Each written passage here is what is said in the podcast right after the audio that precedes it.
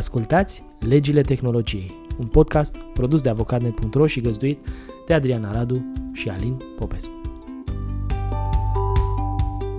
Salut! Uite, ne reîntâlnim la un alt episod al uh, legilor tehnologiei. Adriana, vorbim azi de un subiect care s-ar putea să vină și nu in a cinema near you, dar într-un site sau în ceva în apropierea noastră și a celor care ne ascultă, nu? Chiar dacă ah, acum se întâmplă în America. Da, da, subiecte în America, da, cred că îl găsim pe internet în diverse locuri. Da. da. Hai să spunem pe scurt despre ce e vorba. Da.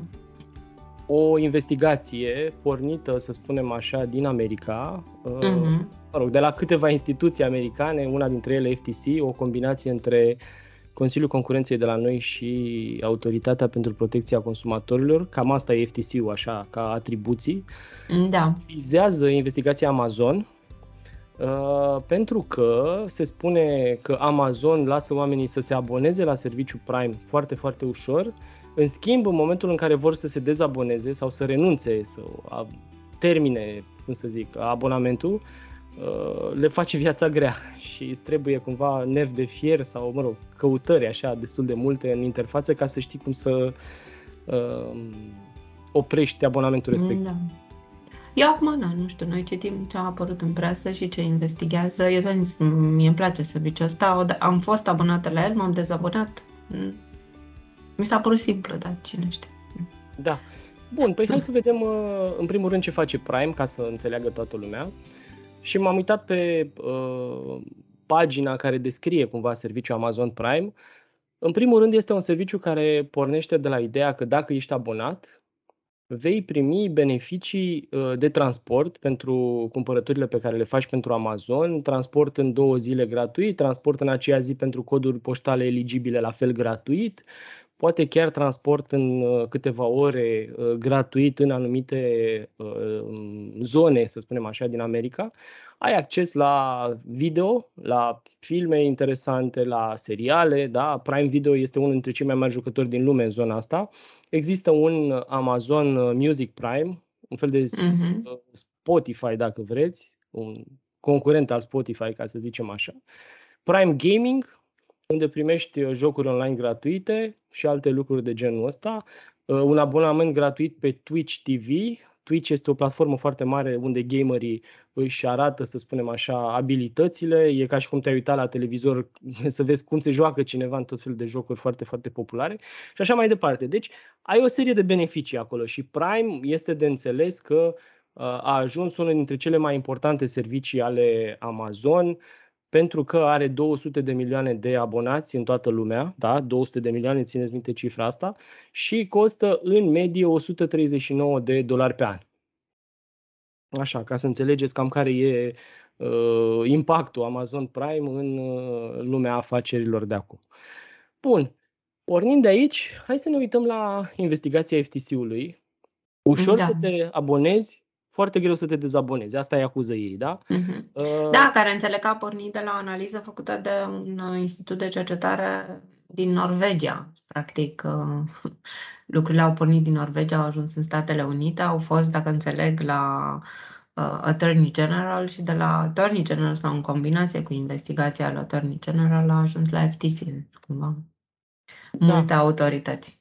Investigația totuși are foarte, foarte, să i veche, ca să spunem așa. Uh-huh. De, ce, de ce vorbim noi astăzi despre ea? Pentru că săptămâna asta uh, FTC a respins o solicitare din partea Amazon care spunea, ok, puteți să ne anchetați și să cereți uh, să vină în fața voastră să depună mărturie tot felul de oameni de la noi, pe unii chiar îi hărțuiți, uh, mă rog, acceptăm să vină să depună da. mărturie, dar nu vrem să depună mărturie fostul CEO și fondatorul Jeff Bezos și la fel uh, actualul CEO al, al Amazon, care și el ar trebui cumva scutit de ideea asta de a depune mărturie, Andy Jess îl cheamă, uh-huh, de uh-huh. a depune mărturie în fața FTC. Asta a fost știrea de săptămâna asta care a reactivat subiectul, să spunem așa. Dar vezi că dacă ar fi să ne... Da, sigur, dacă ne mutăm într-un context de România, cum ar fi acest CEO e un, sigur, probabil că e un administrator sau un director general, nu? Strict exact. pe legislația românească.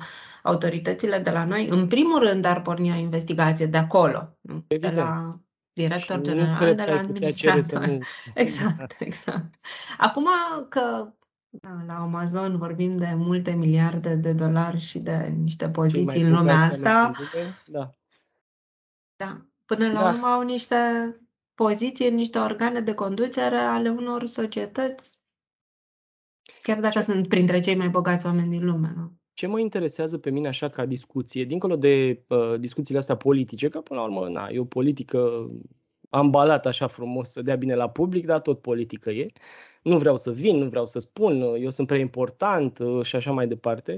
De fapt, cred că motivul principal este că ar vrea să n-ajungă să se autoincrimineze sau cine știe, să declare în fals chestii sau alte lucruri de cine genul ăsta. Știe.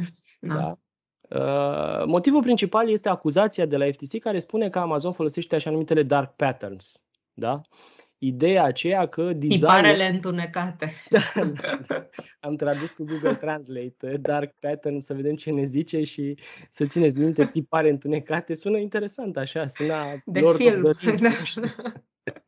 Da, cu toți ăia pe acolo, orcii și așa, care lucrează pentru tiparele astea. Uh, Căile, nu? Căile Da, da, da, căile da. întunecate. Așa.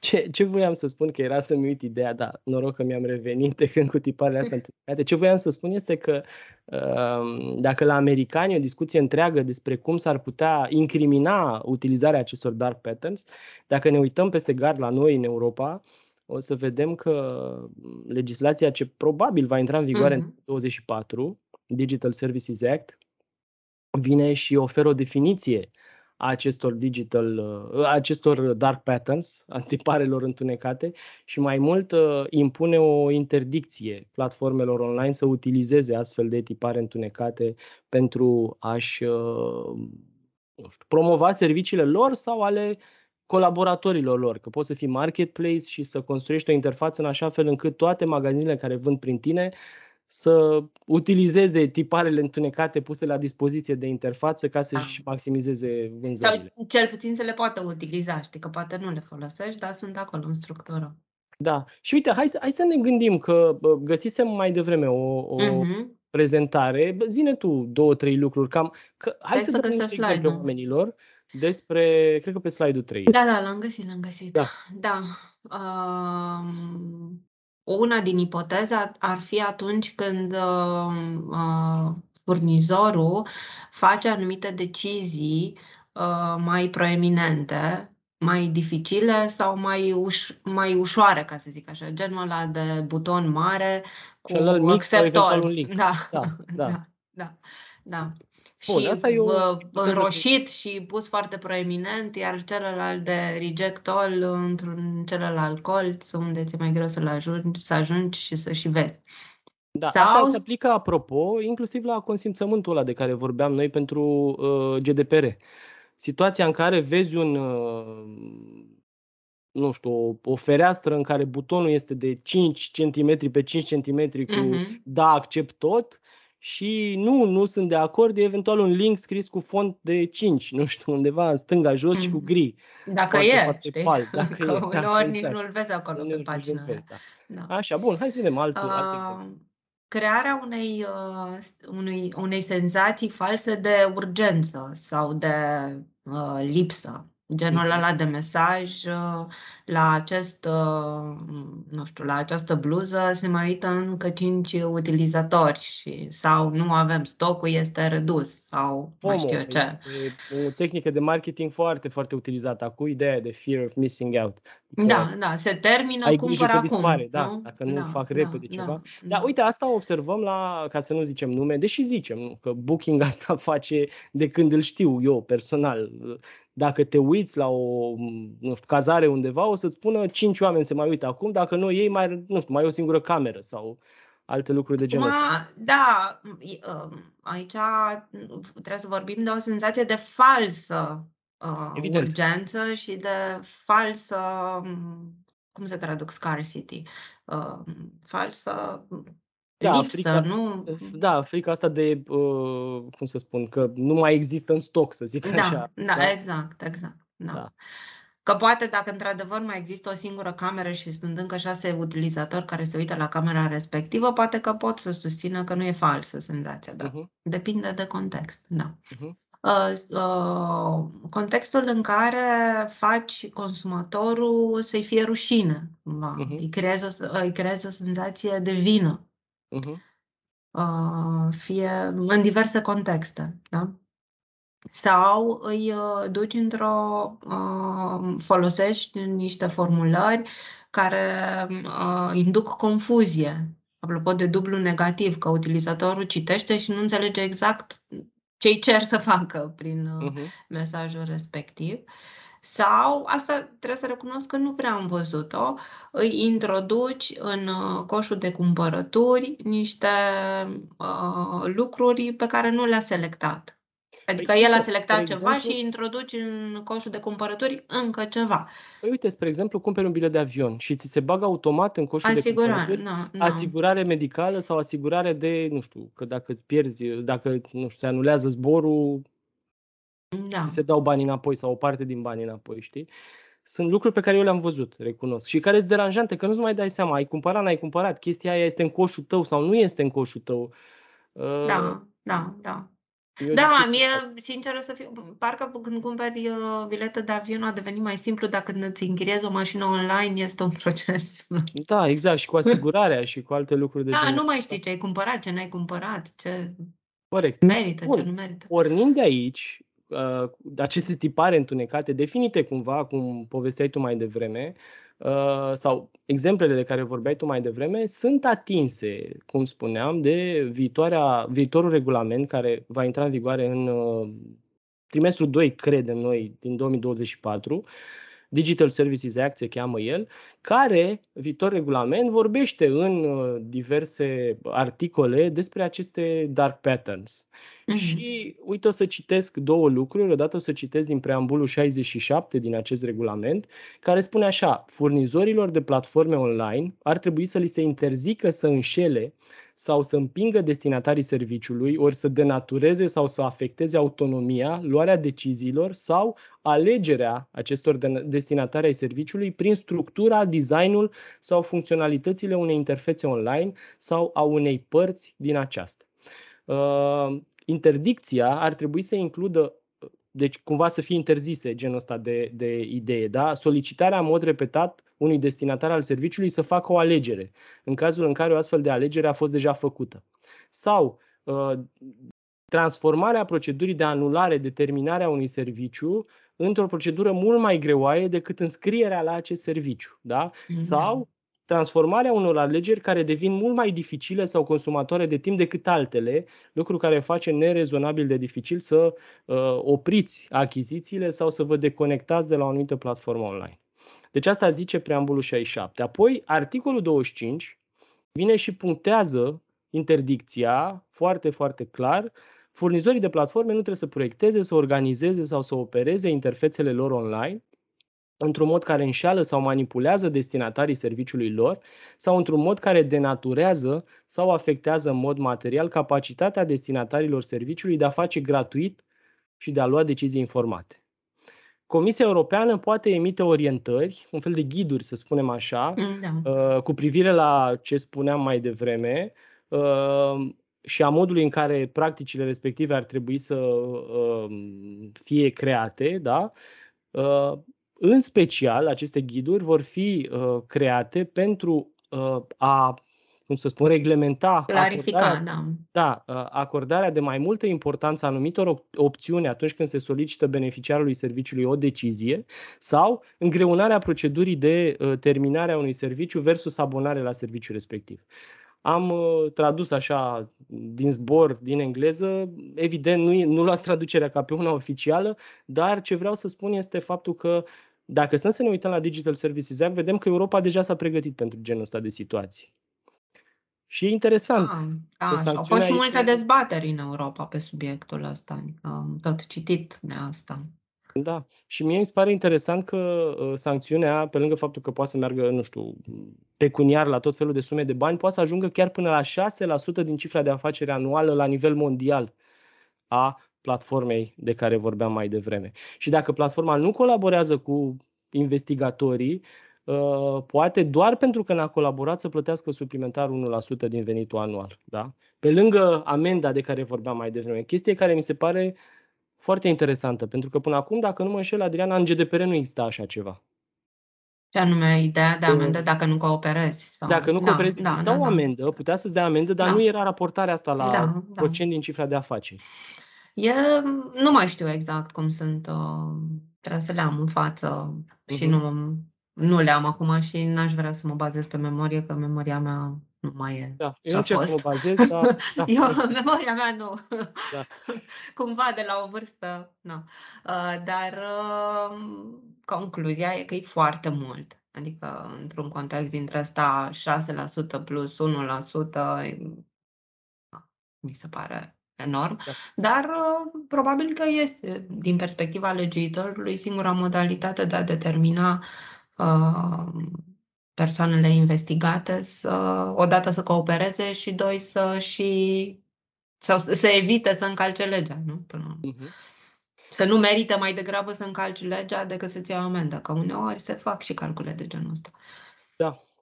Bun, cam asta e. Țineți minte, deci, tiparele întunecate, nu urmați căile întunecate ale acestor tipare atunci când construiți site-uri, că până la urmă o să fie chiar o obligație de, uh, cum să spun, regle, uh, de respectarea legii prin design. Da? Deci cumva ar trebui ca platformele să fie construite de la modul, de la momentul la care da. se construiește arhitectura lor, să respecte regulile astea. Da, vezi că ne întâlnim din ce în ce mai mult cu principiul ăsta, că îl găsim uh, în GDPR, cumva el a fost, a mhm. fost tatuat acolo, uh, îl găsim uh, sau urmează să-l găsim și în uh, regulamentul cu privire la inteligența artificială, da, care uh-huh. e în lucru în Europa. Îl găsim și în uh, DSA, Uh-huh. Și pare că, de fapt, începe să acopere o bună parte din mediul digital. Din ceea da, ce o să fie și în DMA, Digital Markets Act, da. care o să intre în vigoare în același moment cu, sau similar, să zicem, nu știu, la perioade foarte, foarte scurte de timp după sau înainte de Digital Services Act. O să vorbim în viitor și de DMA, uh-huh. pentru că el are o arie de aplicare cumva într-o zonă mai mare, așa să spunem, în sensul mare, adică se aplică companiilor foarte mari uh-huh. și Amazon intră și acolo, pentru că Amazon este între cei mai mari jucători din lume. Uite că uh, tot vorbim de mari jucători și aș vrea să facem astfel trecerea la următorul subiect, care mi se pare la fel de important pentru că și el arată o tendință pe care ar trebui să o urmărim în anii următori în toată Europa și cred că din Europa va fi o contagiune așa spre întreaga lume. Uh, săptămâna asta a apărut știrea că Glovo, știți toți cei Glovo, nu trebuie să mai explicăm, a primit uh-huh. în Spania o amendă de 79 de milioane de euro pentru că nu a respectat o lege.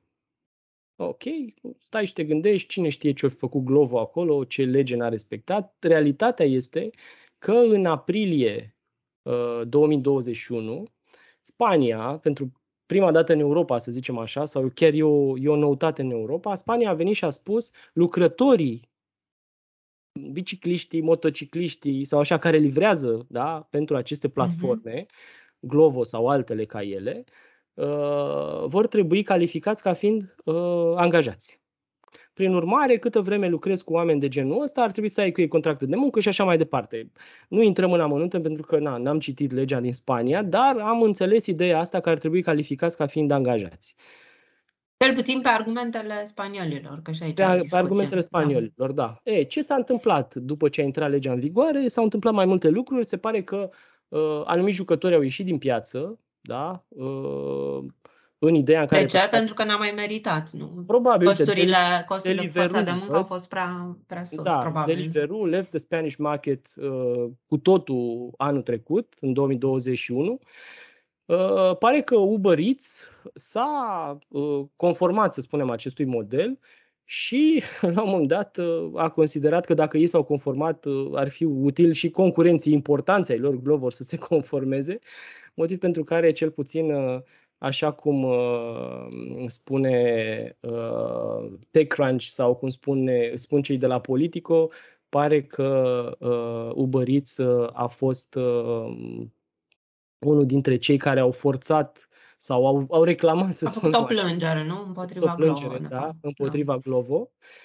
Și e interesantă discuția, pentru că am mai vorbit și în sezoanele trecute de ideea asta, da? Americanii văd lucrurile într-un fel, în sensul că cred că în California era o discuție de calificare, nu? A... Da, de acolo au pornit. De fapt, da. bine, și serviciile astea au pornit de acolo și discuțiile vis-a-vis de măsura în care acești oameni uh, sunt uh, angajați sau sunt independenți, tot de acolo au pornit, din California.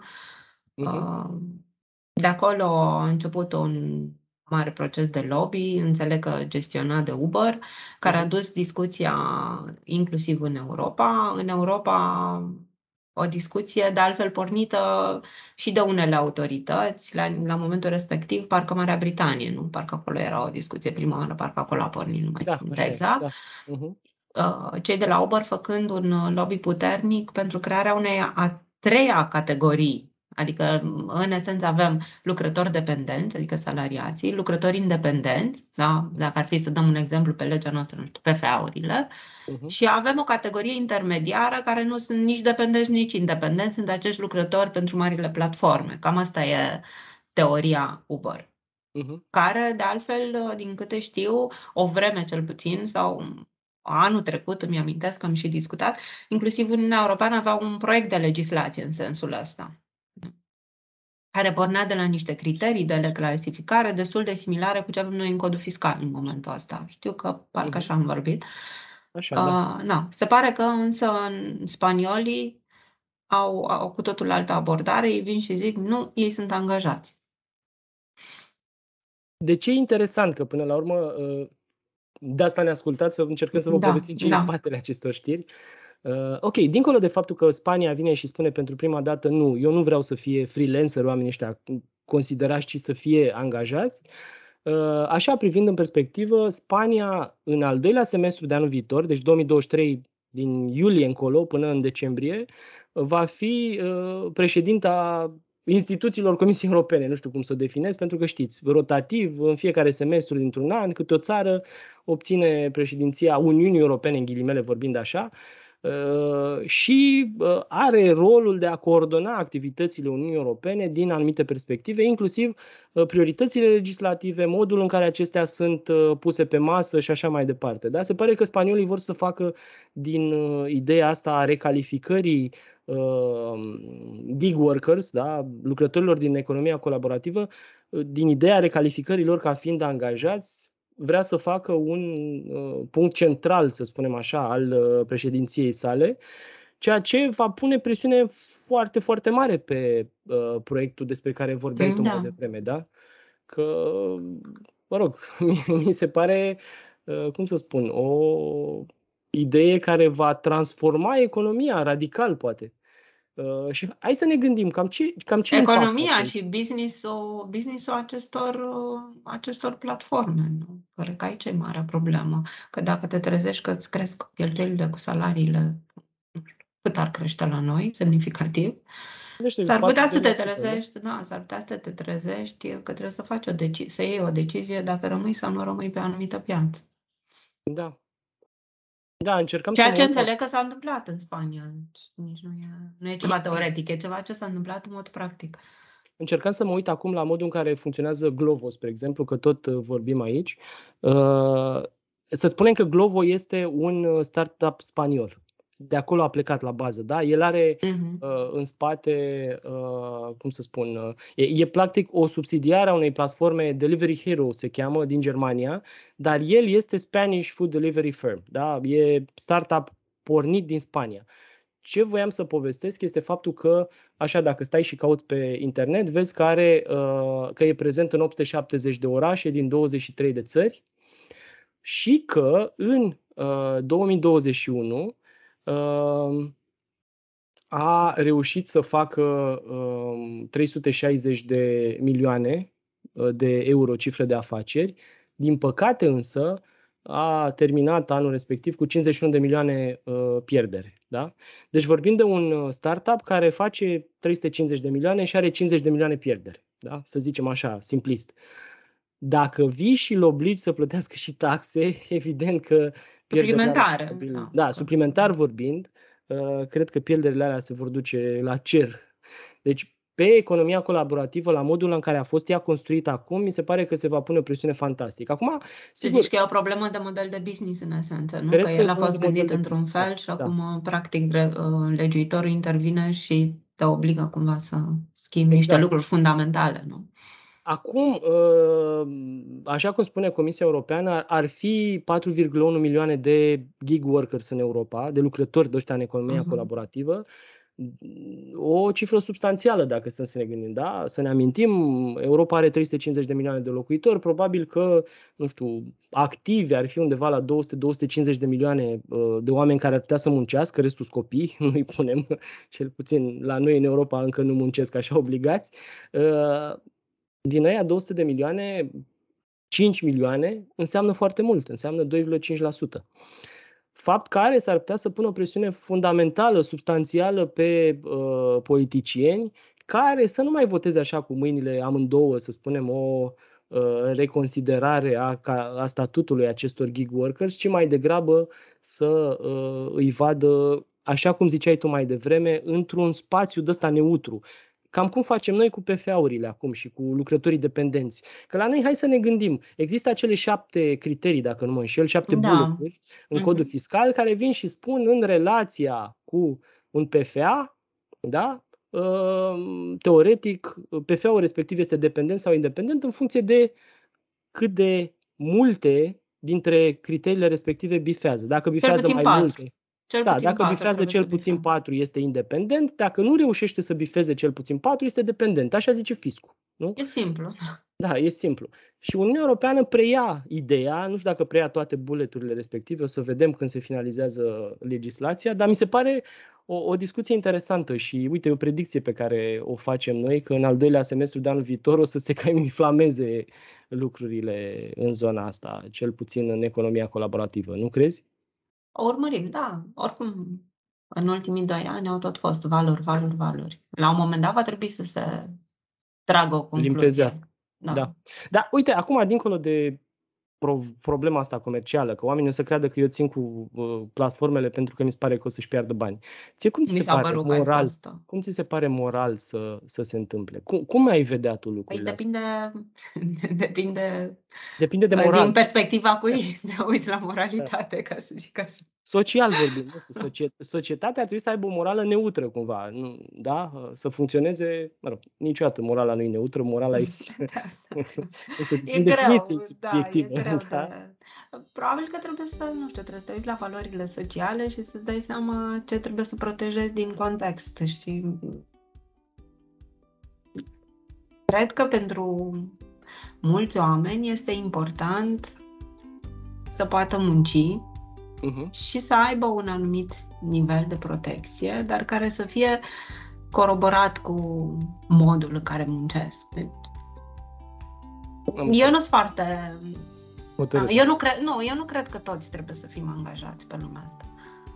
Cam asta cred și eu. Cred că unii au nevoie să fie angajați din moment ce depind doar de platforma aia, să spunem. Da. Dar da. pentru alții chiar e un side job da, și, da. Și cred da. că acolo unde este un side job, trebuie luat în calcul că este un side job.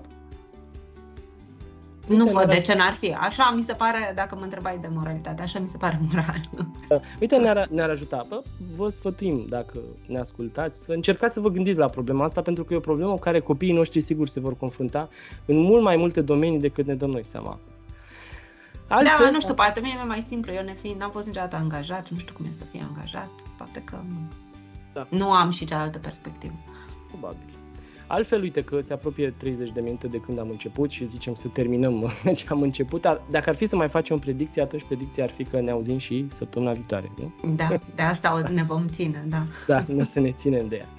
Mulțumim mult și gândiți-vă Mulțumim. la ce am discutat astăzi și la tiparele alea întunecate și la uh, economia da. colaborativă. Poate ne trimiteți, nu-i problemă. Da, Dați-ne da. și pe LinkedIn, pe... unde ne vedeți, da? Uh-huh. Lăsați-ne un mesaj. Mulțumim, la revedere! Mulțumim!